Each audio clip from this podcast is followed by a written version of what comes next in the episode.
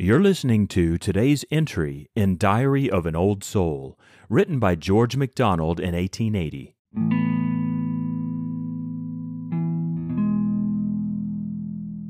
Then love shall wake and be its own high life. Then shall I know 'tis I that love, indeed.